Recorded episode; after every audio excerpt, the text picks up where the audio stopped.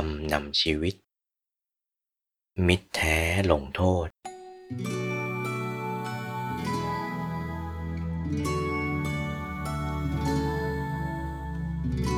แต่โบราณมา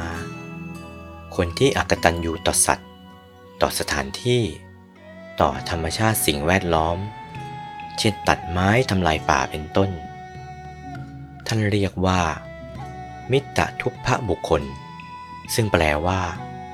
คนประทุษร้ายมิตรหรือคนทรยศเพื่อน เพราะสัตว์ก็ดี สถานที่อยู่อาศัยก็ดี ธรรมชาติสิ่งแวดล้อมก็ดี